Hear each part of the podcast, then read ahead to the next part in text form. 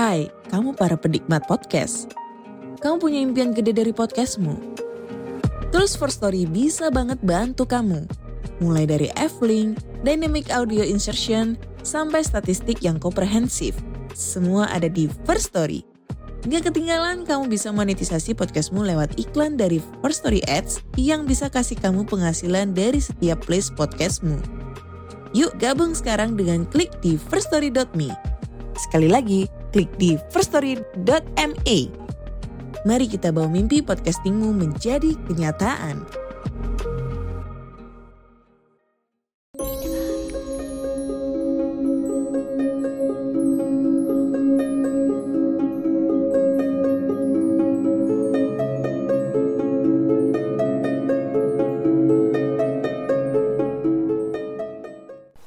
Halo, selamat datang.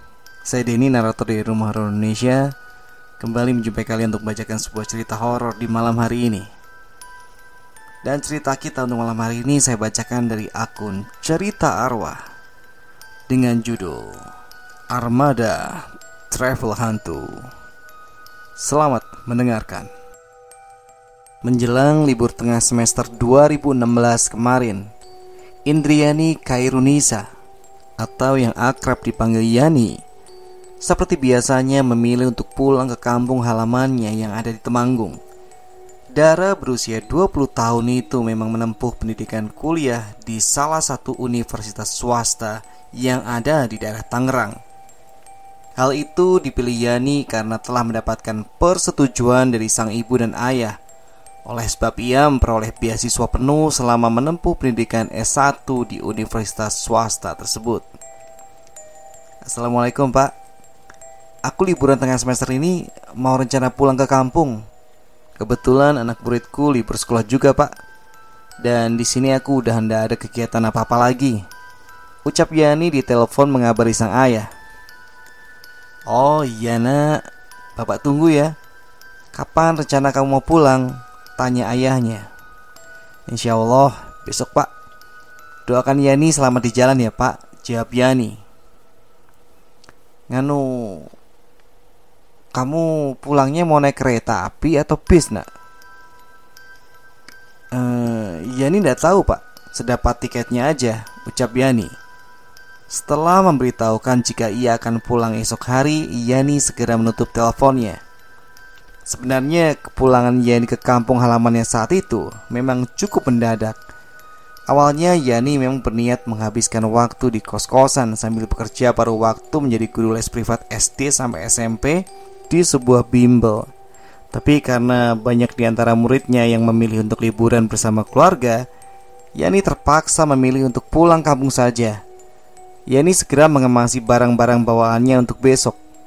Dan sesudahnya ia mencoba browsing untuk mencari-cari tiket kereta. Duh, tiket kereta yang menuju ke tempatku sudah habis. Mungkin karena aku terlalu mepet pesannya. Gumamnya. Yani lalu berpikir jika ia pulang dengan naik armada travel aja.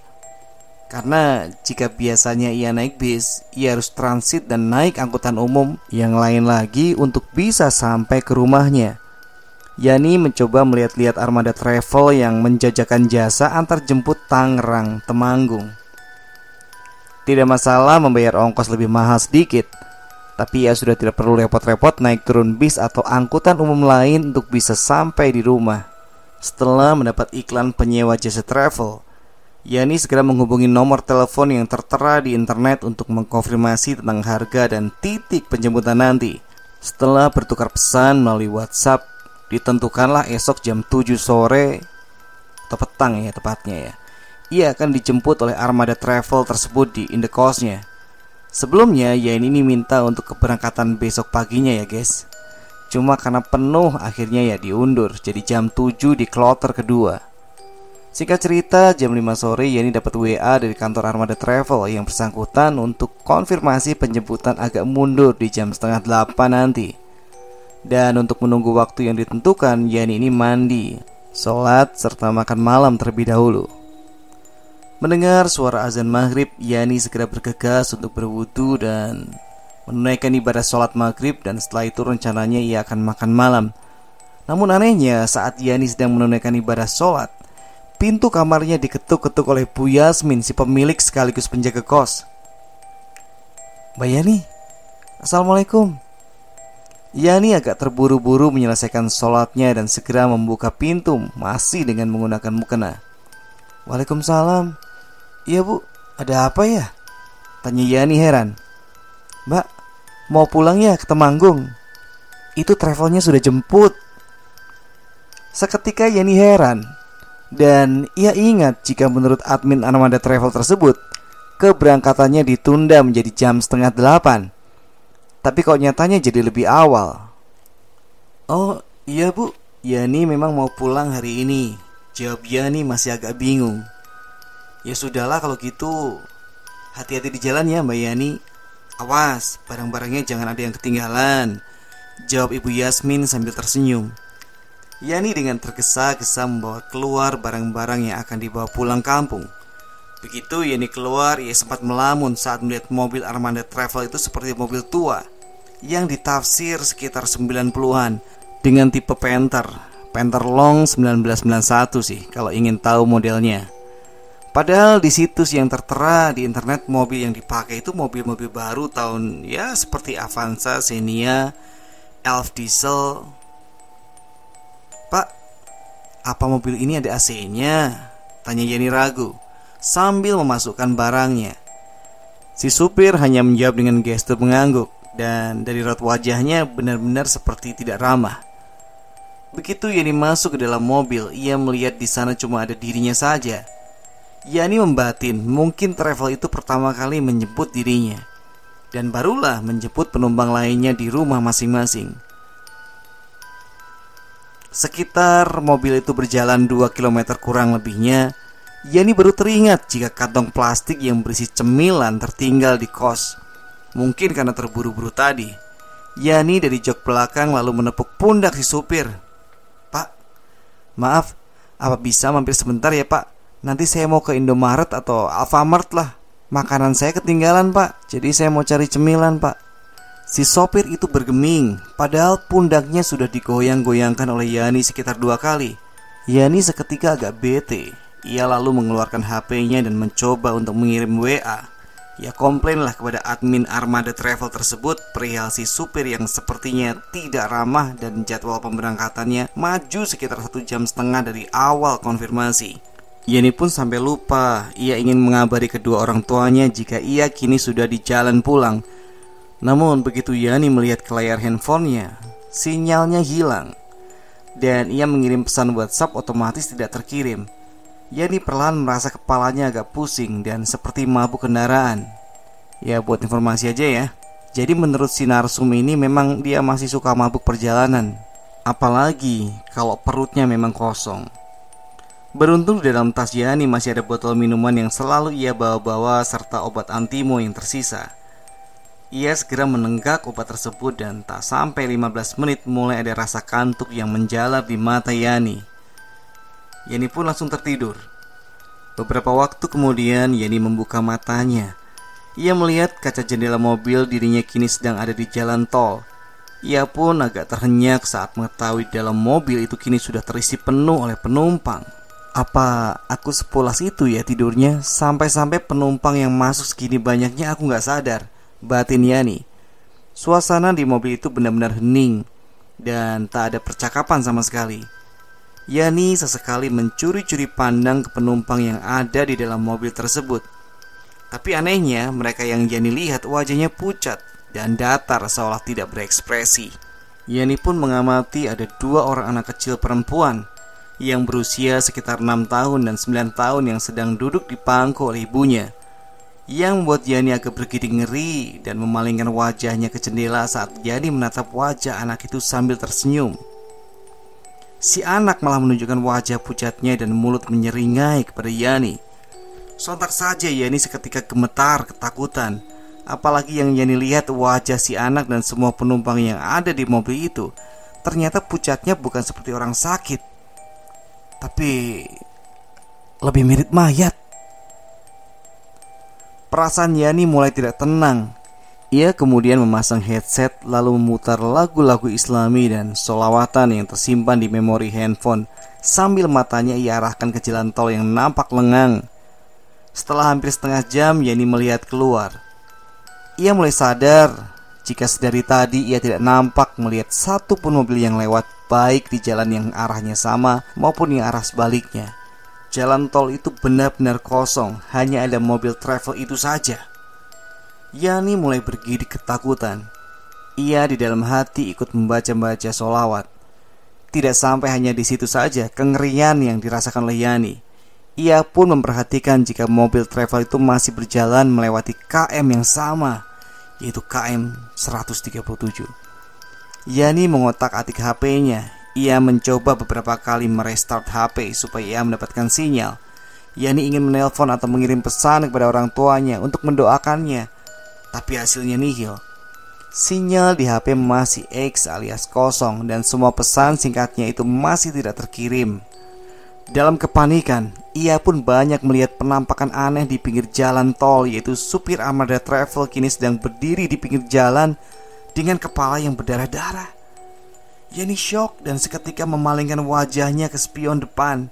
Ia sendiri tidak yakin apa yang dilihatnya itu benar karena supir travel itu masih mengemudikan laju mobilnya. Tapi saat Yani tadi melihat ke arah keluar pun, ia jelas melihat sosok supir travel itu sedang berdiri di sisi jalan dengan keadaan yang mengenaskan. Yani kemudian mencium bau amis yang sangat menyengat. Muncul rasa mual yang ia rasakan kembali. Ia segera mengeluarkan obat antimo dan menenggaknya lagi. Yani mencoba berpikir positif. Mungkin dirinya sedang berhalusinasi karena efek mabuk perjalanan darat. Dan perlahan Yani mencoba memejamkan matanya supaya bisa tertidur lagi. Baru saja Yani memejamkan mata, samar-samar ia mendengar suara rintihan. Tolong. Aduh, sakit. Tolong. Yani langsung membuka headsetnya dan membuka matanya kembali untuk memastikan itu suara rintihan sakit minta tolong. Loh, mereka semua sepertinya diam aja. Tidak ada yang merintih. Tapi kok aneh? Tadi aku dengar jelas suara bisikan itu. Batin Yani mulai tidak enak. Hal terakhir yang membuat Yani ini tambah bergidik adalah kini tidak hanya kemunculan si supir saja di pinggir jalan tol itu yang kepalanya berdarah-darah, tapi juga ternyata ia mendapati kedua anak perempuan yang duduk di sampingnya dan semua penumpang yang ada di mobil sudah berdiri di jalan tol tersebut dengan tubuh yang berdarah-darah. Tidak ada pilihan bagi Yani selain ia hanya bisa memejamkan matanya lagi sambil berdoa dalam hati. Entah sampai kapan Yani memejamkan mata. Akhirnya Yani pun tertidur untuk kedua kalinya. Di sisi lain, Ibu Tiwi dan Pak Saiful yang sehabis pulang dari hajatan melewati kebun-kebun pisang dan melihat ada yang mencurigakan. Loh, ini kan Yani toh, anaknya Pak Wiryo. Kok bisa tidur di sini sih? Yan, bangun Yan, bangun. Ucap Bu Tiwi yang membangunkan Yani. Yani kemudian perlahan membuka mata dan di depannya telah ada Ibu Tiwi serta Pak Saiful suami Bu Tiwi yang menatap heran melihat Yani sedang tertidur sambil memeluk koper dan tas di bawah pohon. Duh, aku di mana? Kok aku bisa sampai di sini? Tanya Yani keheranan. Yani segera diantar pulang oleh Ibu Tiwi dan Pak Saiful, tetangga rumah Pak Wiryo atau bapaknya Yani. Karena malam itu kebetulan Pak Saiful dan istrinya baru pulang dari acara hajatan di tetangga desa melewati kebun-kebun pisang tersebut. Di jalan sampai dengan pulang ke rumah, Yani masih terlihat seperti orang linglung yang hilang kesadaran. Yani hanya lirih mengucap, "Pulang, travel, travel hantu." Secara tidak jelas dengan tatapan mata kosong, Merasa ada yang tidak beres, Pak Wiryo yang mengerti akan ilmu kebatinan segera mengambil segelas air dan mendoa-doakan kepada Yani supaya Yani bisa lebih tenang. Keesokan harinya begitu Yani terbangun dari tidur, perlahan Yani mulai mengingat kejadian-kejadian ganjil yang ia rasakan saat ada di mobil travel dalam perjalanan pulang kampung. Ia segera melihat HP yang sudah dalam keadaan mati kehabisan baterai. Sambil mengecharge HP-nya, Yani kemudian membuka satu persatu barang-barang bawaan Yani. Isi tas, isi dompet, isi koper, dan semuanya tidak ada yang hilang. Yani heran, uang ongkosnya pun masih utuh. Berarti kemarin Yani benar-benar tidak membayar seperak pun kepada armada travel tersebut.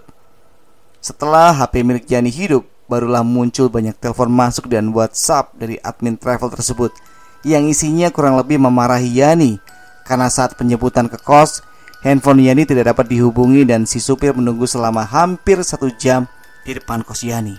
Untungnya saat itu Ibu Yasmin si penjaga kos memberitahukan jika Yani sudah pulang naik travel sedari tadi. Mbak, kalau mau mempermainkan armada travel kami, jangan kayak gini dong. Kami gara-gara mbak jadi rugi waktu, rugi bensin dan kena komplain penumpang lain. Untung tadi ada penjaga kosnya yang kasih tahu kalau Mbak sudah pergi, ucapnya dalam pesan WhatsApp. Yani seketika syok dan tidak mengerti jika kemarin ia bukan menaiki armada travel yang dimaksud. Lalu, apa benar semalam Yani naik mobil travel hantu? Yani segera bergegas keluar kamar dan memeluk ibunya serta bapaknya yang sedari pagi menunggu Yani bangun di ruang televisi. Loh, anak ibu sudah bangun. Gimana keadaanmu nak? Tanya Ibu Yani sambil memeluk anak semata wayangnya Dengan agak terbata-bata Yani kemudian menceritakan apa yang menjadi permasalahannya Jika ia kemarin itu naik mobil travel hantu Pak Wiryo yang antara percaya dan tidak langsung mendatangi kantor armada travel tersebut yang berada di daerah Wonosobo Niatnya sih sekalian Pak Wiryo mengkonfirmasi jika anaknya menaiki armada travel yang dipesan saat di Tangerang dan malah diturunkan di kebun-kebun pisang, bukan di rumahnya. Pak Wiryo pun akan mengajak serta anak dan istrinya sebagai saksi, lalu menuntut balik pertanggungjawaban atas tidak profesionalnya armada itu. Begitu sampai di kantor armada travel yang ada di kota Wonosobo, Pak Wiryo langsung menemui seorang penanggung jawab armada travel untuk menceritakan ulang kejadian sebenarnya. Kebetulan saat itu pula muncul juga supir asli armada travel tersebut yang menjemput Yani dari kosnya Tapi Yani sudah tidak ada. Loh, saya ini sudah menjemput jenengan mbak. Saya tungguin hampir satu jam di depan kos. Nomor jenengan juga tidak aktif. Ucapnya terlihat kesal saat itu sempat terjadi perdebatan antara pihak travel dan juga pihak Pak yang bersikukuh jika anaknya naik armada travel yang dipesan jam 6 sore lebih sedikit kira-kiranya. Sedangkan pihak travel bersikuku jika nomor ponsel Yani tidak dapat dihubungi. Perdebatan yang cukup alot di antara mereka tentang siapa yang benar dan siapa yang berhak bertanggung jawab akhirnya terhenti ketika datang si pemilik travel tersebut. Sebut saja namanya Mas Angga. Mas Angga dengan tenang mendengarkan dua belah pihak dalam memberikan argumen saat waktu kemarin. Wajah Mas Angga seketika agak berubah manakala Yani menjelaskan ia dijemput oleh mobil Panther keluaran 1991 dan si supir yang tidak ramah dengan ciri-ciri badan tinggi kurus berumur 50 tahun ke atas memakai jaket lusuh berwarna coklat dan bertopi warna ungu pudar. Pak Darman, ini supir asli ya. Mas Iwing, ini penanggung jawab. Tolong keluar sebentar dari ruangannya. Sepertinya saya sudah mengetahui letak permasalahannya di mana. Sekarang saya mau bicara dengan keluarga Pak Wiryo dulu Ucap Mas Angga tegas berwibawa memberi arahan kepada dua orang pegawainya Saat mereka berdua meninggalkan ruang kantor Mas Angga Mas Angga langsung menjelaskan jika mobil tersebut adalah benar Mobil Armada Travel milik ayahnya dahulu Jadi PT Armada Travel tersebut memang sudah sejak lama dirintis oleh ayah Mas Angga Sekitar tahun 2004 yang silam Awalnya sang ayah yang sebut saja Haji Ratno beroperasi menggunakan satu mobil Panther miliknya. Dan seiring berjalannya waktu, usaha travel milik sang ayah menjadi cukup maju dan mempunyai dua kendaraan, sekaligus satu orang supir, yaitu Pak Mukidi. Mungkin karena banyaknya permintaan antar jemput dan kurangnya tenaga supir, membuat Pak Mukidi yang berusia sudah lebih dari 50 tahun itu mengalami kelelahan di jalan dan mobil yang dikemudikannya tabrakan sehingga menyebabkan semua penumpang tidak ada yang selamat. Hal itu membuat luka dan trauma mendalam bagi keluarga Mas Angga.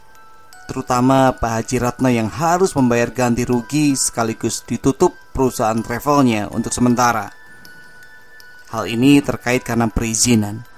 Tahun 2010 kemarin, Mas Angga dan tiga orang sahabatnya kemudian join usaha mendirikan kembali PT Armada Travel milik Pak Haji Ratno yang sudah lama mangkir beroperasi. Setelah semua perizinan selesai, PT Travel yang kini dikelola oleh Mas Angga mulai ramai penumpang yang memakai jasa antarjemput PT Travel tersebut. Dan travel tersebut beroperasi di sekitar wilayah Jabodetabek sampai Jawa Tengah dari tahun awal kemunculannya sampai saat ini sudah terhitung ada tiga kejadian serupa dengan yang dialami oleh Yani Yaitu diantar oleh mobil Panther misterius dan diturunkan di pinggir jalan Mas Angga sudah berulang kali mendatangi orang pintar untuk mencari tahu mengapa arwah-arwah gentayangan itu masih ada dan mengganggu yang menjadi penumpangnya.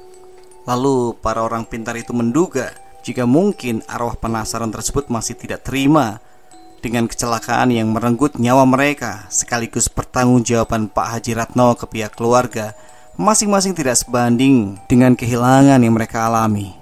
Semua peristiwa ganjil itu masih bisa Mas Angga tutup rapat-rapat dari para pekerjanya.